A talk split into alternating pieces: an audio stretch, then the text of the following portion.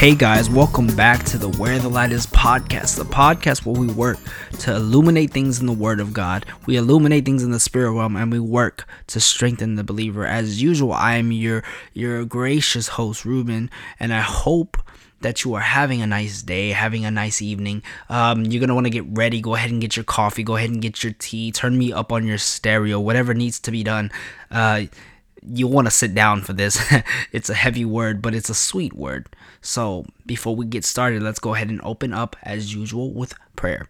Thank you, Lord, for today. We thank you for the opportunity to come to you today and to learn and to break your bread together. This is a fresh communion with you. We thank you and we love you for it.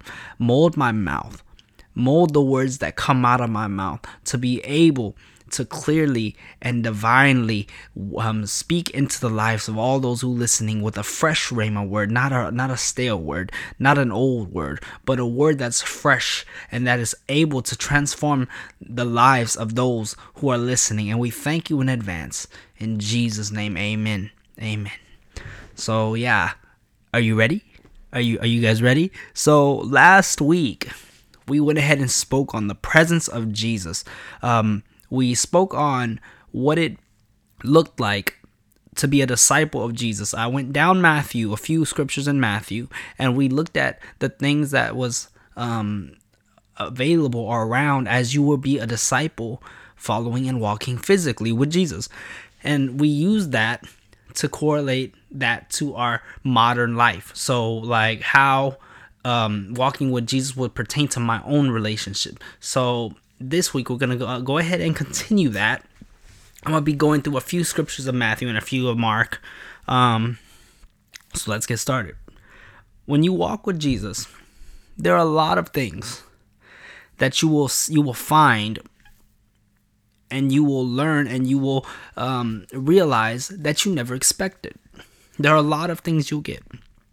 From the first episode, I said that you will notice that Jesus oftentimes will bring you to follow him. What was one of the first things he said? He said, drop your profession.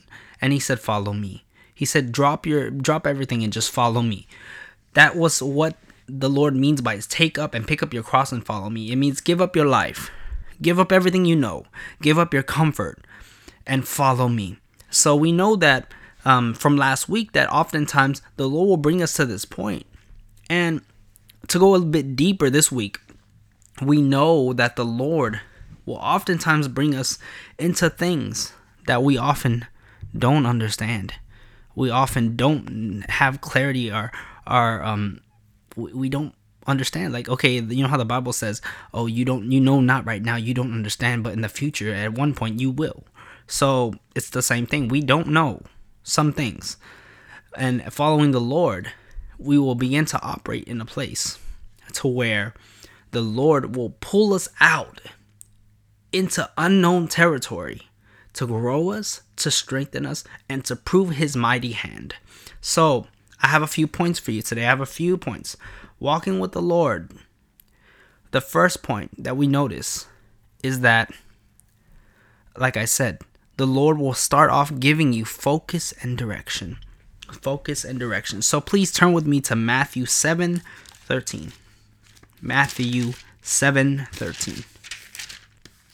All right. So Matthew 7:13. Matthew 7:13 says, "Enter by the narrow gate, for wide is the gate and broad is the way that leads to destruction, and there are many who go by it, because narrow is the gate, difficult is the way which leads to life, and there are few who find it." So like I said, seemingly the Lord, as you walk with him, you will be led in a place that's very narrow, very narrow. This reminds me of, I forget, what is his name? It's a poem basically talking about the path that's basically like not treaded upon, not taken. And this reminds me of that path. Let me go ahead and look it up for you. Yeah, it's by Robert Frost. It's called The Road Not Taken. This reminds me of that poem. And it's like, it talks about how basically in our lives, there's a bunch of like ways that people take, and their choices in life make a lot of have a lot of effect. And the mainstream thing is to do the mainstream, or the common thing, is to do something that might not be necessarily healthy or happy for you, or good for you, beneficial for you. And the path that's not taken is the right decision. But oftentimes we see that people don't take it because it's untreaded, it's unmoved, it's unmarked, it's a new path that's to be made. And I urge you, do not be wary of that path, because oftentimes the narrower path that is undone, the narrower path that is seems to be not taken, is the better path. Because again, going back to this passage, we look and we see the Lord talking about his two pathways, and we see there's a narrow gate and wide and broad a gate to destruction.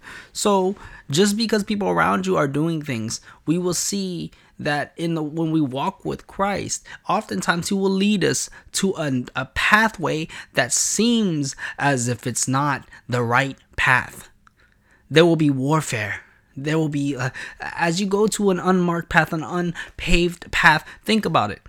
If you were going through a road and you meet two places, a fork in a road, and you see one path that's already already been treaded upon, already has the laid out road, the laid out cement, the laid out brick, whatever it may be. If this is old times, it may already been paved for you. And then you see the other route. The other route has no path.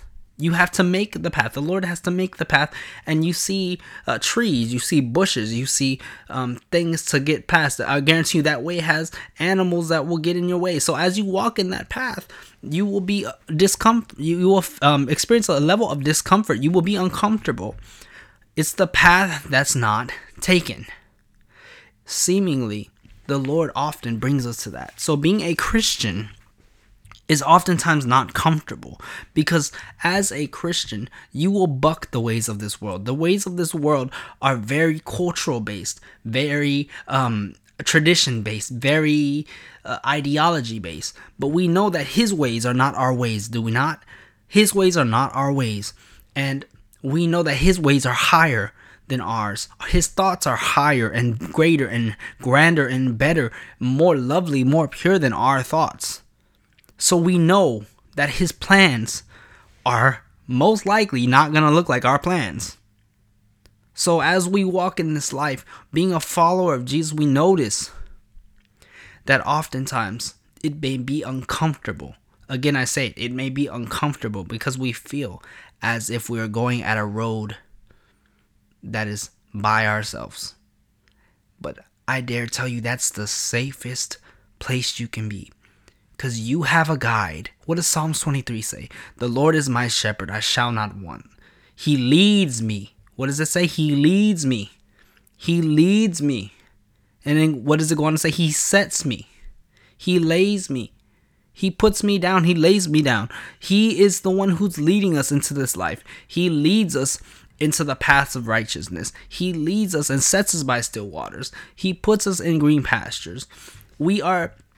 Seemingly, what does it go on to say even then? He leads us through the path of the shadow of the valley of death. The valley of the shadow of death. What does that mean? The valley of the shadow of death, meaning death is just a shadow, because why? Because it was overcome. It was dominated by the Lord when He was crucified and when He was resurrected. But that pathway, it doesn't seem like lightness. It didn't look like the rest of the pathways. It doesn't look like green pasture. It doesn't look like still waters. But when He leads you in a place to where seemingly it's the wrong decision. But we know we don't have faith. We don't have trust. We don't have faith. We don't have trust in the path itself. We have faith and trust in the one who's leading us.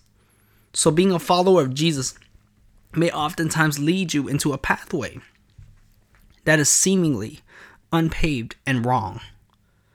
To many people, it will seem wrong, But to our God, He knows better. He knows better. He will always lead you to the pathway which we know, the pathway which we know is best for us, or He knows is best for us, rather. So let's go ahead and move on to point two. From that point, we move on and we see that oftentimes when you walk with Christ, there will be doctrinal and religious beliefs that you hold or others hold or you have been taught that will be shaken. And we will see that our preconceived notions instantly go out the window. What do you mean? Okay, let's go to the multiple times that we see the Lord shaking our doctrine. Let's go. Okay, Luke 9:54. Well, actually, let's start with, let's start with Matthew 5.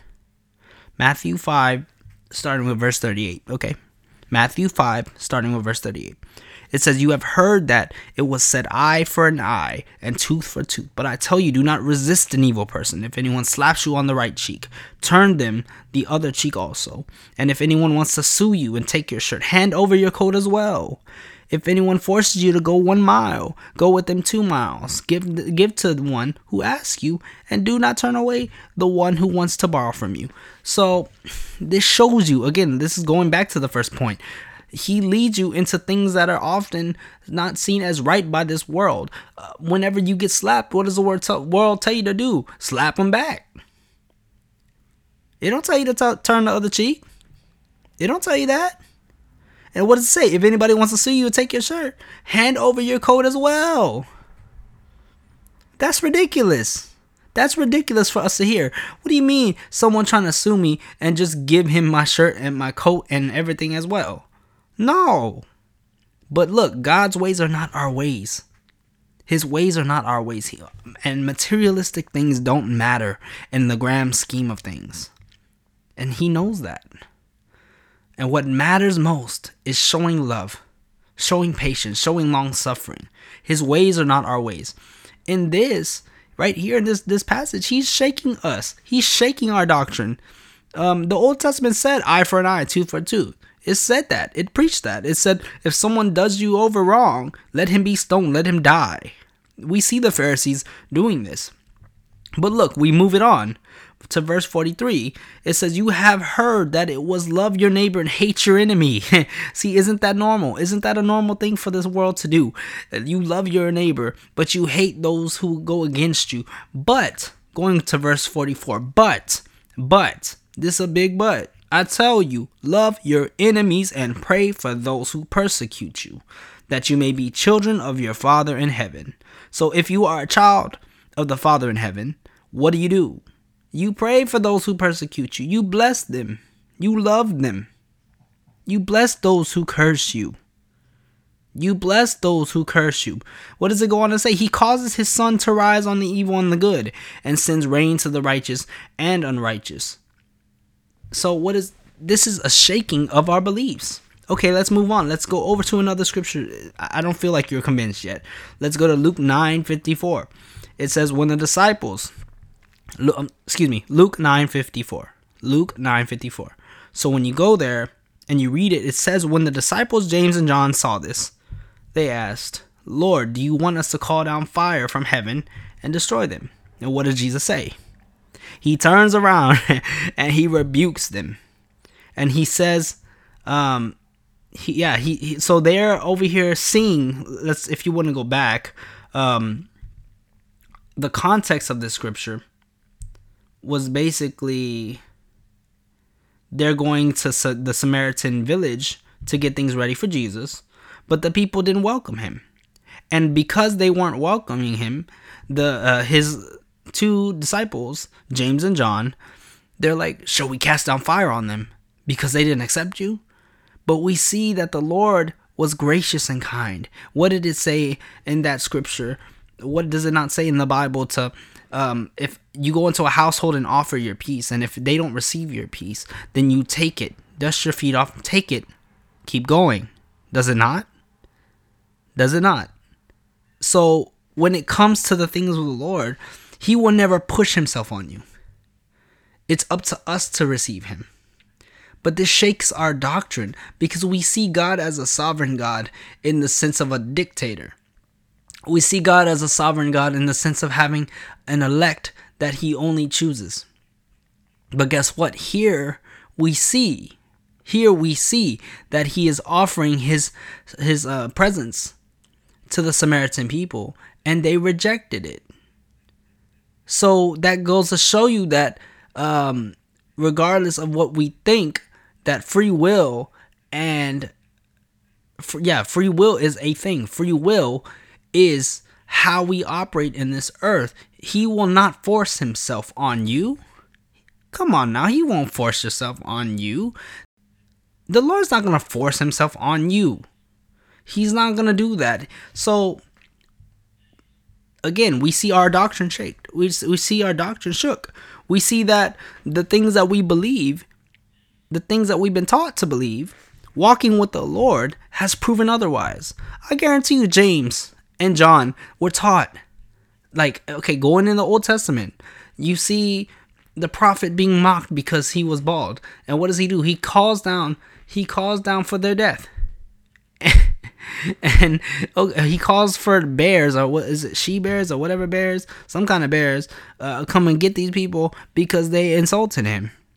We see another prophet being sent for, and the Lord, he calls down fire basically, and they die.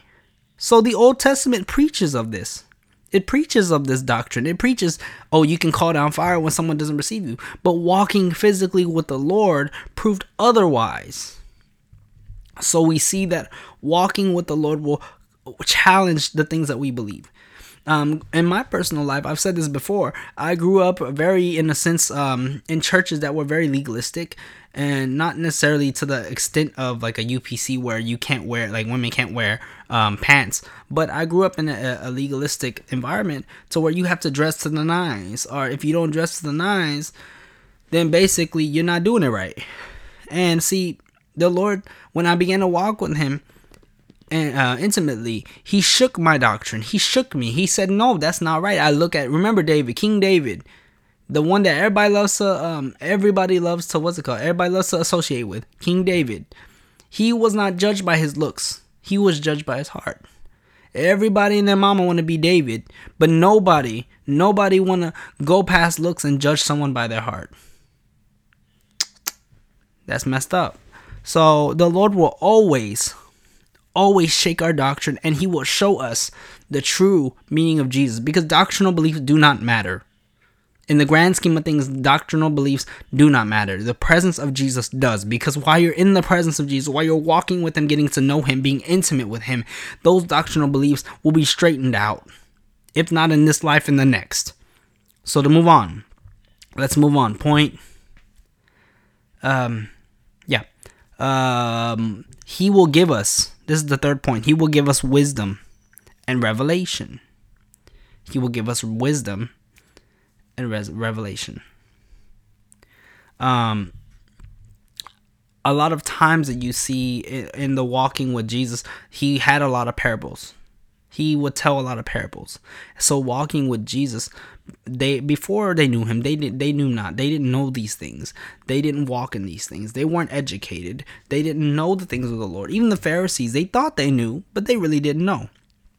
But in walking with Jesus, you see that he gave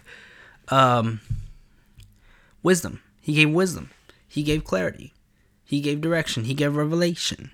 So walking with Jesus, you will get wisdom, you will get direction, you will get revelation. Because if you notice, wisdom, I've said this before, knowledge, it's not okay to just get knowledge from the Lord. It's not okay to know, I can quote my scriptures, I can do this, I can do that, I know the fruits of the Spirit, I know the gifts of the Spirit off the top of my head. That is not useful. Why do you say that? How can you say that? That is not useful, because what we realize in this world is there's no point in having knowledge if you don't have wisdom. Let me say that again. There's no point in having knowledge if you have not wisdom. And what I mean by that is if we understand that wisdom is the application of knowledge, then we know that the knowledge is useless without the wisdom. Because it's not okay. Look, okay. It's like, for example, I know musical theory. What if I know music theory? It means nothing if I can't play the instrument. It means nothing if I can't play the guitar.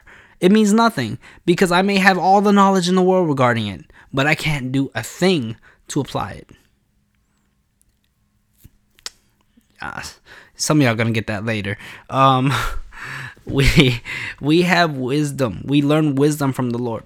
And we see that there. We see that many times. Okay, again, like I said, many times he will bring parable after parable. He brings parables and he tells you how to do things. He tells you how the kingdom of heaven looked like. He told you what it, how it functions, how it operates. He tells you what to do. He tells you how to access the kingdom of heaven. He tells you how to walk, how to talk, how to be like. He even says, okay, I go right here. This is Matthew 6 verse 5. He tells you how to pray. Excuse me, someone coughing over there.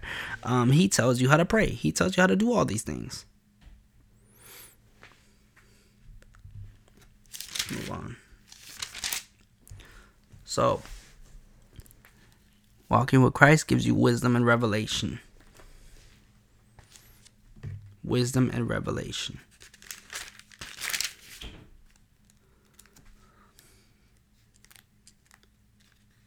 Okay, let's move on. Let's go back a little bit to focus and direction. From focus and direction, because I told you the Lord will give you focus and he will give you direction in the sense of we read Matthew 17.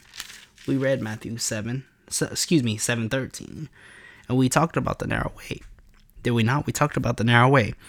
And from that focus and direction, this is I believe the fourth point. Forgive me if my number's off, but okay, we're on the fourth point. From that focus and direction comes understanding. From the focus and direction comes understanding. The Lord oftentimes will lead you into direction, but in the leading of direction, eventually you will gain understanding of that direction, of that thing he's leading you into. I told you that. Remember I quoted that scripture. Let me pull it up for you. It talks about basically...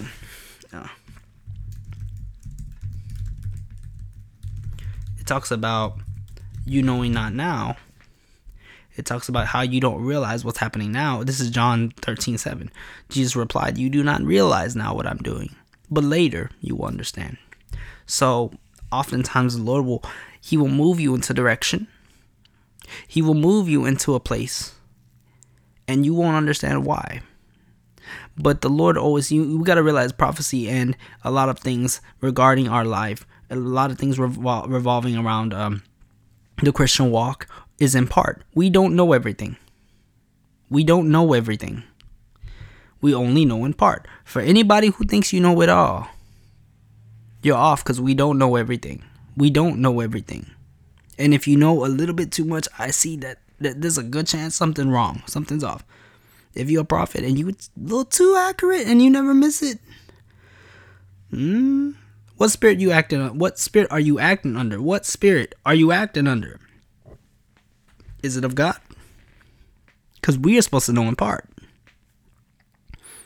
Anyway, so let me get off of that. Anyway, so Jesus says here, you do not realize what I'm doing, but later you will understand. See, walking with Jesus, we see the disciples not understanding what was going on. We see the disciples. Every time the Lord would bring up the death and resurrection, they were like confused. They were shocked. They were scared. They didn't know what was going on. They thought this man was going crazy. I'm gonna be honest. They probably thought this man was going crazy. So as they walked, when did they find out all of this? Not even, you don't even see them find out what he meant even after he dies. Not even after he dies. Why do we say, why? Because after the Lord died, what happened? They said, oh, wow, we thought he was the Messiah. We thought he was the Messiah. How blind can you be that the Lord was walking with you and he told you, I'm going to be crucified. I'm going to be resurrected on the third day. He said it over and over. He would say it over and over that I'm going to die. What did Peter do? Oh, it's not going to happen, Lord. You're not going to die. And the Lord rebuked him. So it's like walking with the Lord, you're not going to always know what's going on at the time. But faith is trusting that the leader, like I said this earlier, he may lead you in something that you don't understand. He may lead you into the valley of the shadow of death, but you don't need to understand right now. You need to walk and trust that the guider, the shepherd, the leader will guide you perfectly and lead you into the land that he needs you to be. Powerful, powerful. He will guide you. This is the Holy Spirit will guide. The Bible says the Holy Spirit will guide you into all truth.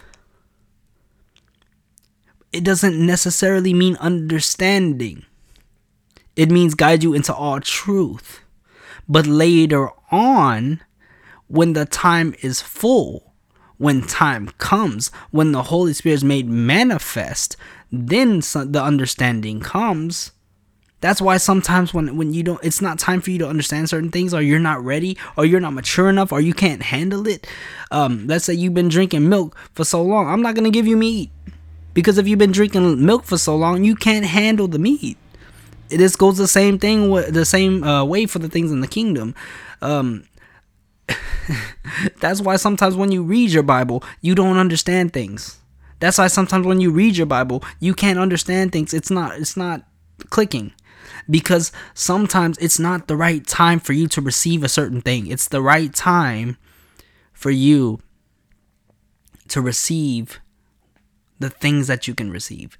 But when time comes and the Holy Spirit is made fully manifest in that moment for that situation, then that understanding comes. Whenever Jesus died, when he was resurrected, when he came in the room, they still were scared. They still didn't fully understand. But they saw what he said was true. But the understanding wasn't off there. Until when? When do we see this? When Pentecost had finally come. Then we see Peter rise up. Then we see him stand up and give a message on the gospel. Because understanding sometimes takes some time to walk and meet up with you. But first, we have to trust the leader. This is a big game of follow the leader. You trust him, trust him, trust him, trust him, trust him. It may not make sense right now, but trust him. It may not make sense right now, but trust him. That's a word for somebody listening to this podcast. You may not know what's going on. It may hurt you. It may not be comfortable, but the Lord is leading you into goodness. How does Psalms 23 end? Goodness and mercy, surely goodness and mercy shall follow me all of the days of my life. He leads you to himself. Psalm 23, again, you inhabited with him at the end. The psalmist inhabits with him at the end. Let's go ahead and turn to Psalm 23. Let's go ahead. Go ahead and get your Bible, turn to Psalm 23. We're not going to do this. We're going to just turn to it. All right, Psalms 23. Right? Psalms 23. Okay. So, look. Okay. The Lord is my shepherd. I shall not want. He makes me to lie down in green pastures. He makes you to lie down. He leads you. He restores your soul in that place. But then after he restores his soul, what does he do? He leads you to righteousness. Then after that, what happens? You walk after the righteousness. After you get all this, you walk through the valley of the shadow of death. But what does it say? I won't fear no evil because you're with me. It's not about the valley. It's about the Lord. And then he prepares a table for me in the presence of my enemies. In the presence of your enemies? What do you mean? What do you mean, Lord? You leaded me and you guide me to the presence of my enemies. Because he's preparing a table for your blessing. He's preparing a table for your blessing. Because look, it goes on to say, you anoint my head with oil and my cup runs over. Meaning, he's going to anoint you in the presence of your enemies, and it's going to be so, so good that your cup is going to run over, and maybe those enemies might even get a taste of that anointing. It overflows. But it says this, look, surely goodness and mercy shall follow me all the days of my life, and I will dwell in the house of the Lord forever. He guided you. He guides you to himself. He's guiding you to himself. He is guiding you to intimacy, to himself, to abide and to dwell in his house forever. That's intimacy. So this is for somebody. Like I said, this is for somebody listening. You feel like something is hard, something is heavy, something's going on in your life, and you don't know why. I dare tell you, it's a training season. I dare tell you, it's a season of growth. It's a season of leading, because he's training you and guiding you to walk into the intimacies of Christ. Yes, sir. Yes, he is. I feel that heavily. He's walking and leading you into the intimacies of himself. He's teaching you and leading you into the Holy of Holies. Ooh. All right. Before I get too far on that, let's move on. Okay. Next point. Walking with the Lord. Y'all can write this down. If y'all haven't been writing this down by now, that's a shame. Y'all should get y'all's pen or something. Write this down. Faith and confidence comes from walking with the Lord.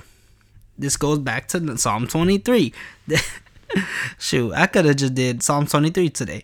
The whole service, the whole sermon. Bring in faith and confidence. We said that. Walking through the valley of the shadow of death, I will fear no evil. Why? Because he's with us.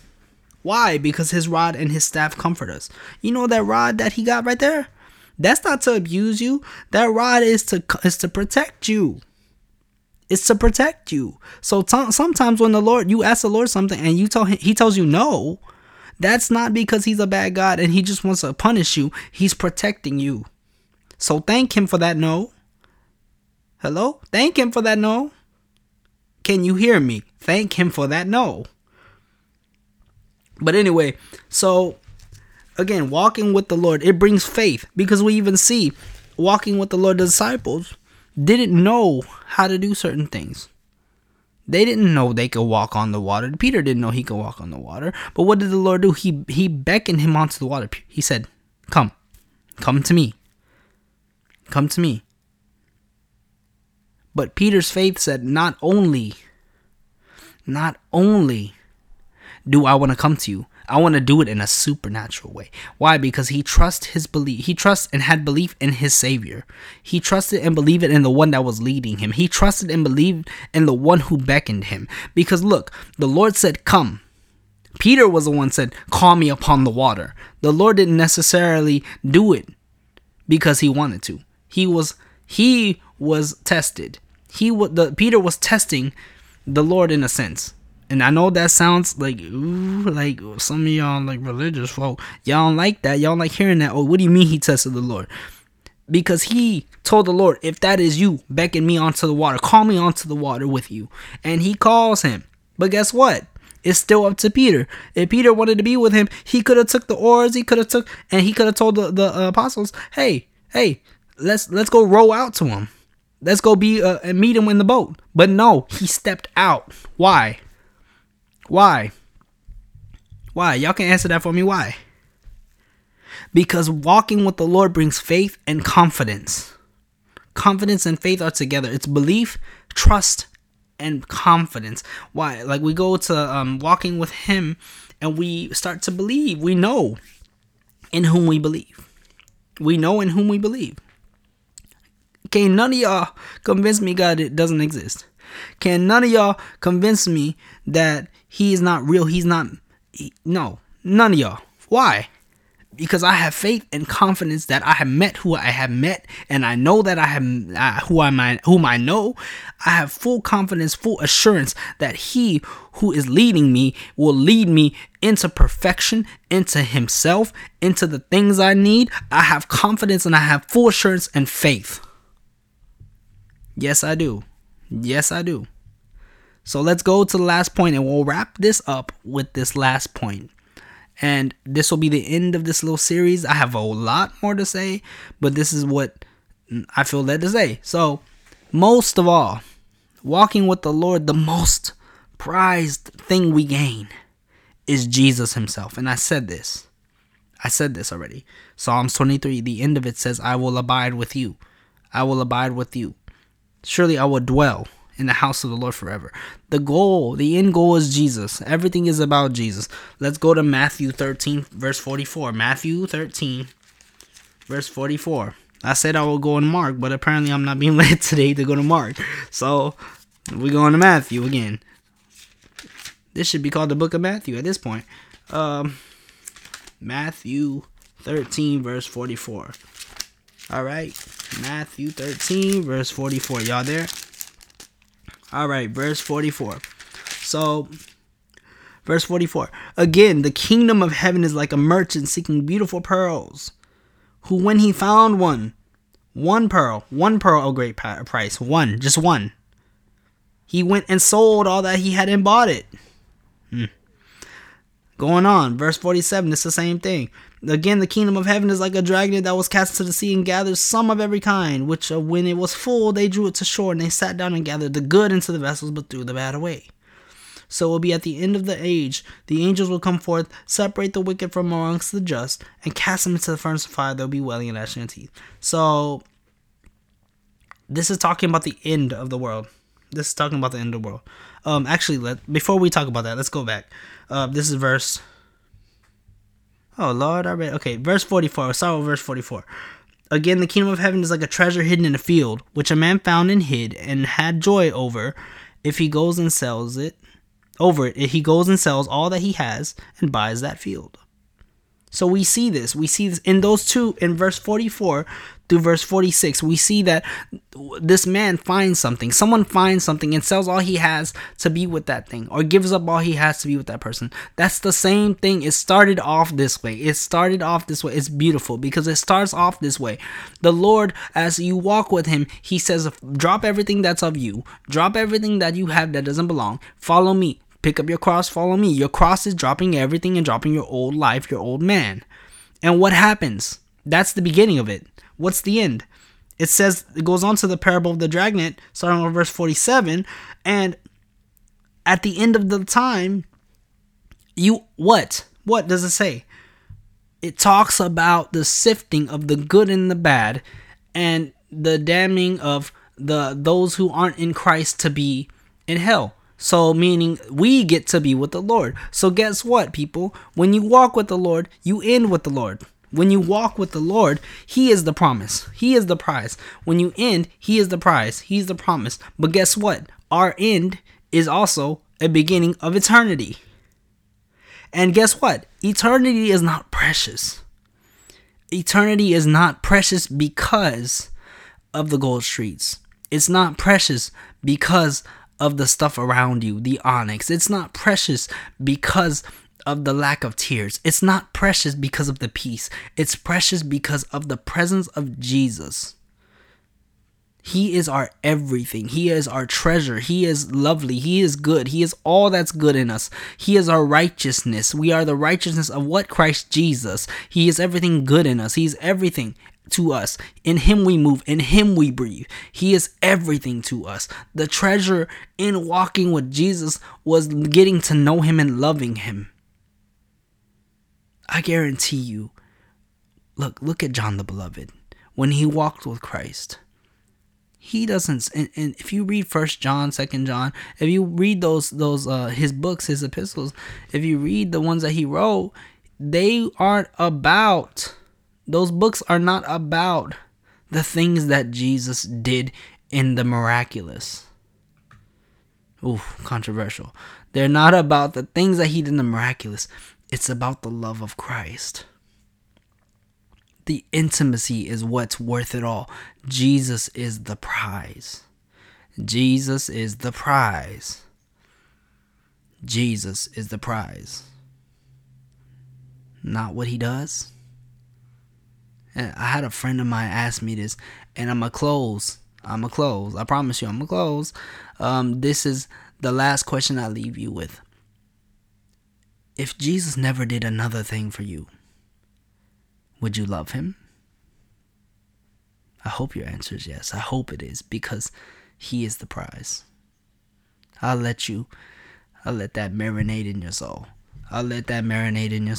So let's go ahead and close things. Father, I thank you for the ability to come to you today.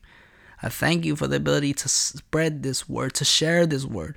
I thank you that you are our prize.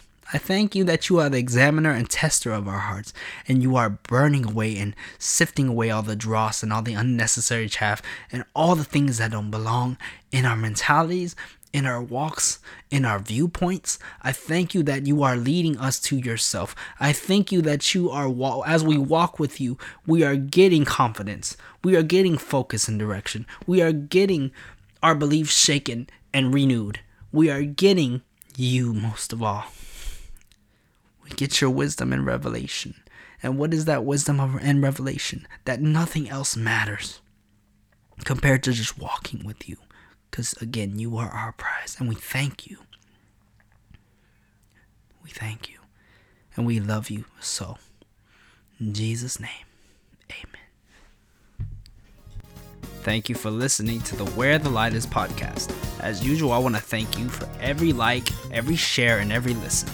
If you want to sow a seed into this ministry, you may do so monthly at anchor.fm/wherethelightis/support, or for one time of any amount at paypal.me/WTLI Ministries. God bless you, and thank you for being a part of this ministry, and I hope to see you next week.